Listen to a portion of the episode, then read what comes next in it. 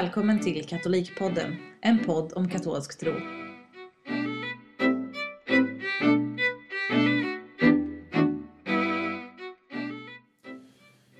Ja, välkomna till Katolikpodden. Eh, Där vi idag ska prata om någonting mycket spännande, nämligen mässan. Eh, Och vi som eh, pratar här idag är jag, Alexander Kegel. Det är Patrik Heikkilä. Och Josef Risk. Eh, Och som jag sa så ska vi prata om mässan. eh, Mer specifikt om mässan som himlen på jorden. Eh, Det här är bra grejer, tycker jag. Eh, Mässan eh, är det mest centrala i en eh, katoliks liv. Eh, Det är ju den absoluta höjdpunkten egentligen. Det är liksom, vi går i mässan på söndag, det är veckans höjdpunkt. Eh, Men det är också en slags miniminivå i en katoliks liv. För om man, om, om man inte är så aktiv eller liksom praktiserande i övrigt eh, så kanske man ändå går i mässan om det är någonting man gör. Om du inte liksom ber rosenkransen hemma eller ber hemma eller funderar på något annat kring, kring kyrkan så, ja, men okej, du går kanske i mässan på söndagen. Det är liksom basic i alla fall. Men vad är mässan egentligen? Eh, jag kommer ta avstamp i boken Lammets måltid eh, av Scott Hahn. Och i inledningen på boken där så skriver han så här. Av alla katolska ting finns det inget så välkänt som mässan. Med sina tidlösa böner, hymner och gester är mässan som ett hem för oss. Trots det kommer de flesta katoliker under sin livstid aldrig att inse vad som finns under ytan på de inlärda bönerna. Ett fåtal kommer att skymta det kraftfulla övernaturliga drama som de träder in i varje söndag. Eh, jag tror att det ligger väldigt mycket i detta. Eh, för att vi går i mässan varje söndag och vi, vi, vi knäböjer när vi ska knäböja och vi svarar amen när vi ska svara amen. Men jag tror att eh, många kanske inte har så bra koll på varför man gör dessa saker och, och eh, vad, vad, vad handlar det om? Och det är både liksom det, det yttre just, alltså ja, här knäböjer vi, här står vi, här gör vi något annat. Eh, men inte minst just de, de, de inre och de, de sakerna som man inte ser med ögonen. Detta just övernaturliga drama som Scott Holm skriver om. Och eh, precis som ni båda så har jag ju varit ministrant under många år och då lär man sig ju ett och annat om, om vad man håller på om i, eh, i mässan. Eh, och I alla fall, inte minst om vad man faktiskt ska göra när man ska ringa klockorna och sådär, om, om inte annat. Eh, Men jag har aldrig blivit så eh, fundamentalt gripen av liksom vad mässan är som när jag läste den här boken för första gången, eh, kanske tio år sedan, jag vet inte. Eh, för alltså mässan är verkligen himlen på jorden. Eh, och det är det vi ska försöka få en liten försmak av här under denna podd om, om jag lyckas förklara detta på en stund här. Har, har ni två läst boken? Jag läste den i, när jag gick i gymnasiet, så det är många år sedan. så jag minns inte mycket av den. Nej, jag har inte alls läst den. Nej, ja, men då, Tyvärr. vad, bra, höll jag på att säga. Då, då, då, då har ni något spännande framför er också. Ehm, för att jag tänkte börja lite grann med att prata om mässan, eh, mässan som offer, om mässoffret. Eh, mässan är ju det, det eviga offret.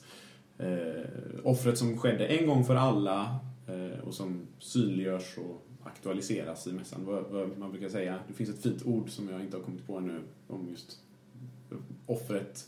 Vad händer med offret i mässan? Det... Har ni det? Nej? Nej. Nej. Ordet Det- aktualiseras ju... Okej, men det är något ord jag säger. Det finns någonting, men jag har inte kommit på vad det är. Ah, okej, glöm det då. Ehm, Men vad handlar detta offer om? Eh, Och det, det, då, får vi, då ska vi backa lite till, till Gamla Testamentet. Ehm, där, där spelade ju offret en väldigt stor roll. Då, då, alltså offret av djur. Israeliterna offrade ju eh, regelbundet eh, till Gud. De offrade olika djur. Detta gjorde ju alla, det var en viktig del av, av den judiska religionen, av israeliternas eh, tradition. Och även Jesus, som ju var en from jude, han offrade ju. Och eh, under fångenskapen i Egypten, då instruerade ju Gud, eh, då var ju den här berättelsen om eh, om vid påsken, då, då fick ju Israels folk instruktioner om att de skulle offra ett felfritt lamm av hankön utan brutna ben. Detta är ju ganska viktigt här just. Ett felfritt lamm av hankön utan brutna ben. De skulle döda det, stryka blodet på dörrposten och äta upp lammet samma natt. Eh, om de då skulle göra detta så skulle deras förstfödda skonas och annars skulle de dö under natten. Eh, och detta blev ju sen en, en, en av de viktigaste traditionerna i den isra- israelitiska påsken. Eh, och så småningom eh, när templet i Jerusalem byggdes, då var det ju där som offret, eh, där man offrade så att säga. Det var där offret frambars i verkligen högtidlig form i det enorma vackra templet. Eh, folk vallfärdade ju dit för att offra framförallt vid påsken. Eh, och man offrade ju många olika djur, men just lammet var ju det absolut viktigaste. Eh, så viktigt att det finns alltså ett, ett vittnesbörd om att vid påsken år 70, strax innan templet då förstördes av romarna, vid den påsken då offrade prästerna mer än en kvarts miljon lamm på templets altare. Alltså bara under den påsken. Att de ens hade så mycket lamm. Precis, det, eh, så det, det, det var mycket viktigt. En kvarts miljon lamm offrades under en påsk i templet i Jerusalem. Eh, Men vad, vad, vad var dessa offer bra för? Var det liksom bara ett, eh, en ritual för judarna för att de skulle få offra och så kändes det bra? Liksom? Glad, var, de liksom, var de välbehagliga inför Gud, som man brukar säga? Eh, Och det, det, det vet vi ju från, från Bibeln att eh, brännoffren var ju förstås inte tillräckligt. Det var liksom inte allt. Det var en mycket viktig ritual. Det var mycket viktigt i den judiska tron, för så som Gud hade instruerat eh, Mose och så vidare. Men vi läser ju som sagt på flera platser i Bibeln om att det är ett inre offer som, som Gud vill ha. Idag, när vi spelar in denna podd, andra söndagen under året, eh, så eh, sjöng vi i responsoriesalmen, till exempel ur psalm 40. Till slaktoffer och matoffer har du inte behag, öppna öron har du givit mig. Du begär inte brännoffer och syndoffer. Att göra din vilja, min Gud, är min lust och din lag är i mitt hjärta. Vi läser i eh, psalm 51. Det offer du begär, o Gud, är ett förkrossat hjärta. Eh, Profeten Hosea eh, säger, så att säga, i Guds namn. Jag vill se kärlek, inte slaktoffer, kunskap om Gud hellre än brännoffer. Eh, och även i Nya Testamentet, i eh, Hebreerbrevet, läser vi Ty blod från tjurar och bockar kan aldrig ta bort synder. Eh, så det är ju ett inre offer som är, som är liksom huvudsaken i, i allt offer, så att säga. Det inre, den inre omvändelsen. Lite som, som, eh, som i bikten, att när man biktar sig så då går man ju dit och så bekänner man sina synder. Men det handlar ju inte om läpparnas bekännelse, det handlar inte om vad man säger, utan det handlar ju om den inre omvändelsen på samma sätt. Så helt klart var det att det behövdes liksom ett, ett bättre offer, ett, ett fullkomligt offer. Det, det var liksom inte tillräckligt att offra dessa djur. Eh, det, det, det var uppenbarligen ett, ett offer som inte räckte till. Och det är just därför som Gud blev människa i Jesus. Eh, och det var därför han dog för oss. För Jesus är just, han är ju Guds lamm. Det läste vi också om i, idag, andra söndagen under året. Där går Guds lamm, eh, säger Johannes. Och Jesus är detta påskalamm som offras som det slutgiltiga, fullkomliga offret. Gud kom ner till jorden och offrade sig själv, sin egen son. Och där kan man ju snacka om, det är ett riktigt offer. Då, då förstår man att det är ett offer som, som kan räcka till. Precis.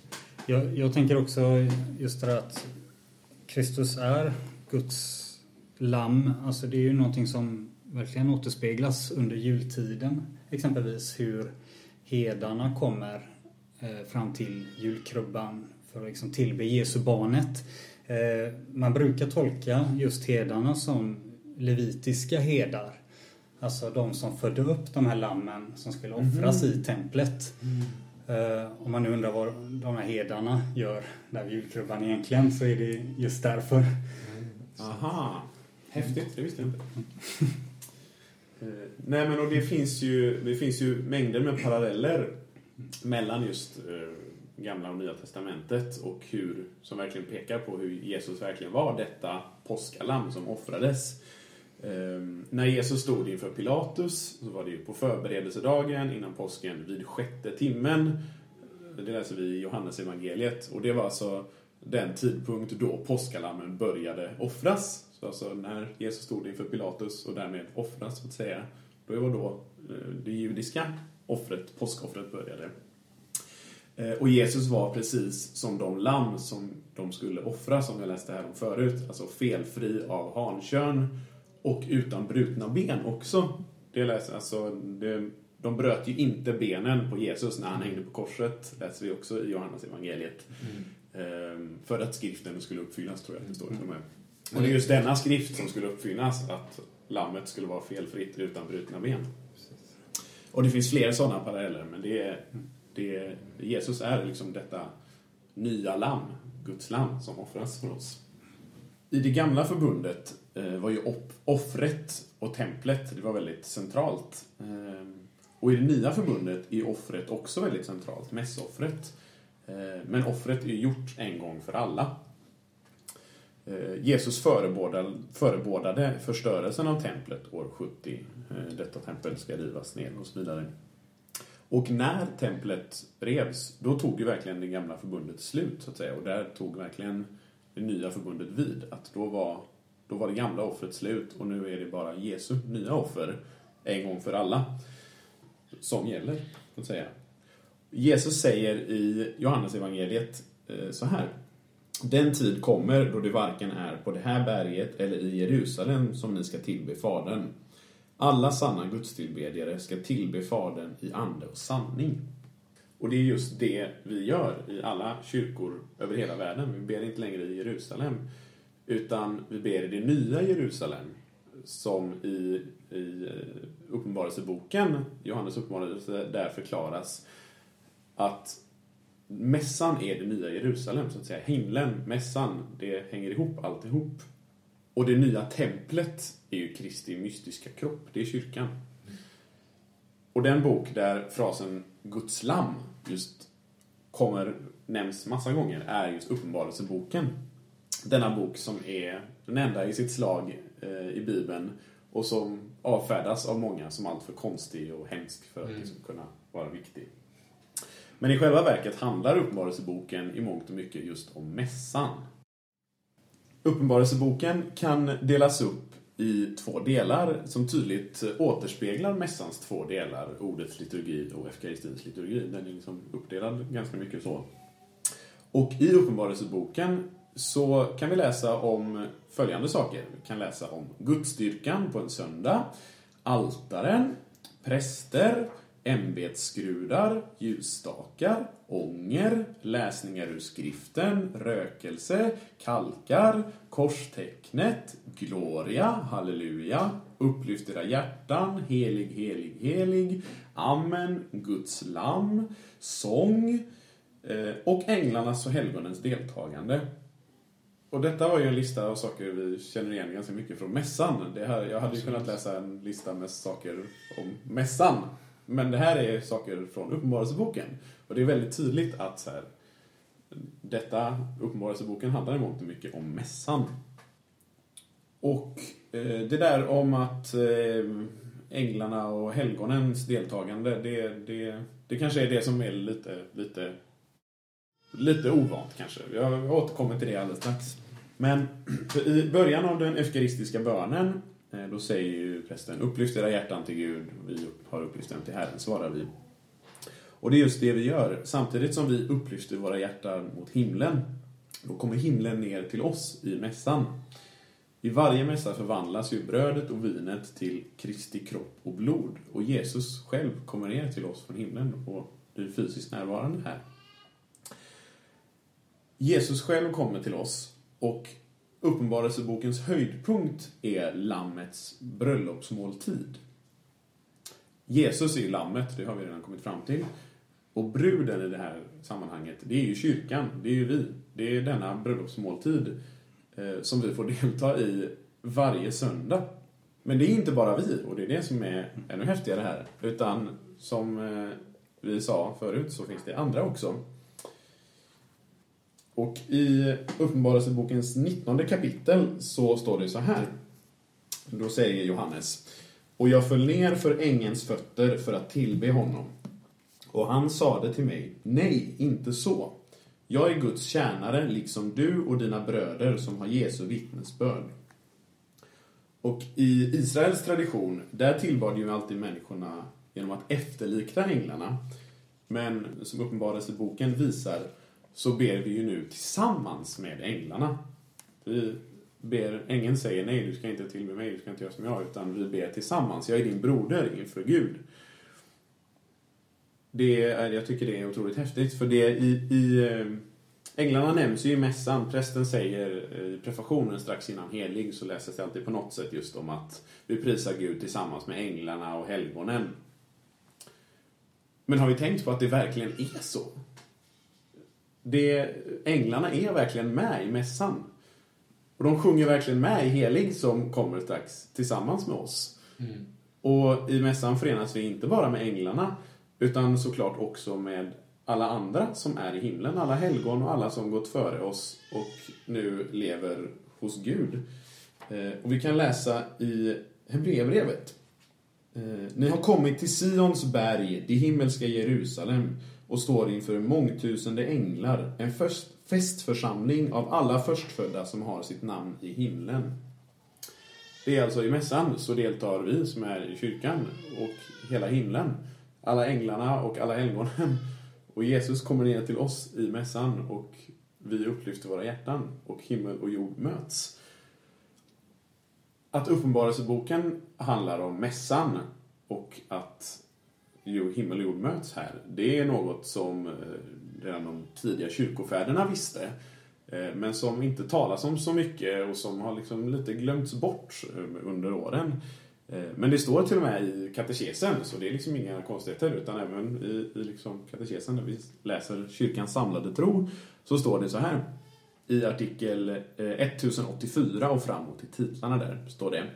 Den förhärligade Kristus är från och med apostlarnas kyrka närvarande i den jordiska liturgin som har del i den himmelska liturgin. Alltså vår jordiska liturgin är en del av den himmelska liturgin. Och vi ber tillsammans med änglarna. Och Jesus kommer ner från himlen. Det är, det ja, mm, det är bra. För den, enk, den enkla förklaringen eh, till Uppenbarelseboken, så att säga, om man frågar vad handlar Uppenbarelseboken om, så hör man ju ofta att den handlar om världens undergång. Det är liksom det, och så är det en massa konstigheter. Mm. Eh, men också om Jesu andra ankomst, så att säga.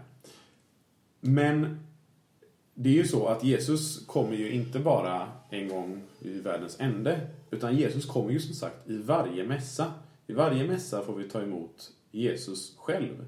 Han kommer till oss på nytt, helt fysiskt och i all sin härlighet. Eh, och Scott Hahn skriver så här i, i sin bok om detta. När Jesus kommer igen vid tidens slut kommer han inte att ha en enda droppe mera härlighet än han har just nu på altarna och tabernaklen i våra kyrkor. Gud bor bland människorna just nu eftersom mässan är himlen på jorden. Mm. Eh, och just detta med Jesu ankomst, det är också, det, det talar man ju ofta om just bara som den sista ankomsten. Men det är också en översättningsfråga som jag inte ska gå in på här, men som man kan läsa mer om i boken kring vad, liksom, hur man tolkar ankomsten. Men allt detta är liksom ingen from idé om mässan, utan det är verkligen en verklighet, en övernaturlig verklighet. Detta övernaturliga drama som vi sa i början, som möter oss i varje mässa. Eh, och det är bland annat därför som kyrkan har liksom mässplikten, som ju egentligen inte är en plikt utan en god vana. Men det är ju framförallt ett privilegium, verkligen, att få komma till mässan varje söndag, eller varje dag om man så vill, och få en försmak av himlen i tillbedjan tillsammans med alla änglar och helgon. Att få vara med i den finaste bröllopsmåltiden, den absolut bästa bröllopsfesten man någonsin kan tänka sig att få ta emot Jesus. Fantastiskt. Det tycker jag är häftigt. Mm. Håller med. Hängde ni med? Ja, ja. Absolut. Men jag, men jag tror att eh, den här idén om att himmelriket blir närvarande under mässan eh, med änglar och helgon, jag tror det har nog varit en ganska vanlig... Eh, alltså det, det har varit starkare medvetet tror jag bland folk tidigare eh, Mm. i historien.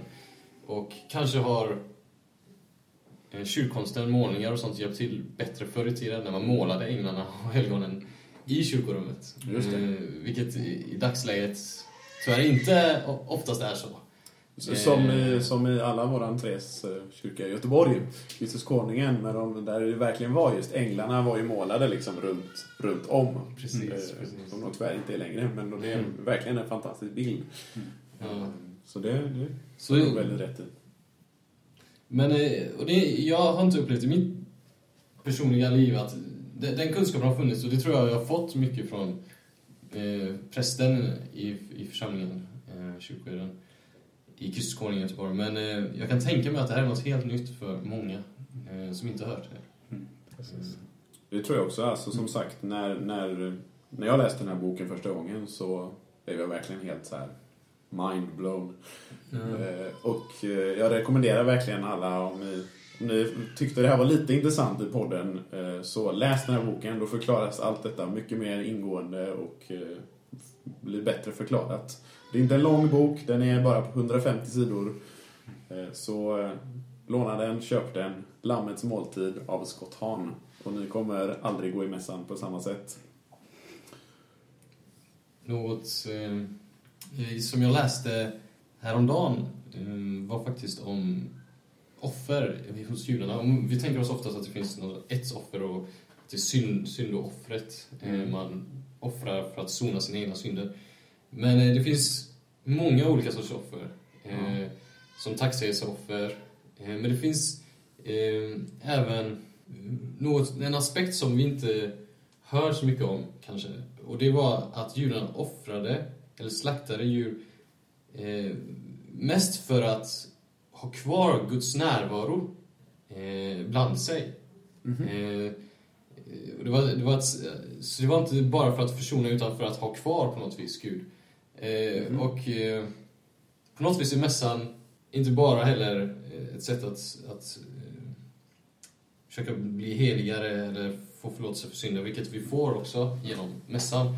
Utan också ett, själv, ett självklart eh, medvetande om att Gud ska vara närvarande hela tiden. En, ett sätt för att Gud eh, ska bli närvarande. Eh, vilket också är en aspekt man inte har hört så mycket om. Men självklart. Mm. Det finns mycket mer att säga om mässan och det är nog ett ämne vi kommer återkomma till i den här podden gissar jag. Men låt oss avsluta med en liten bön. Herre, tack att vi får komma till mässan och möta dig i all din härlighet. Låt fler få upp ögonen för den verklighet som vi får möta varje söndag. Amen.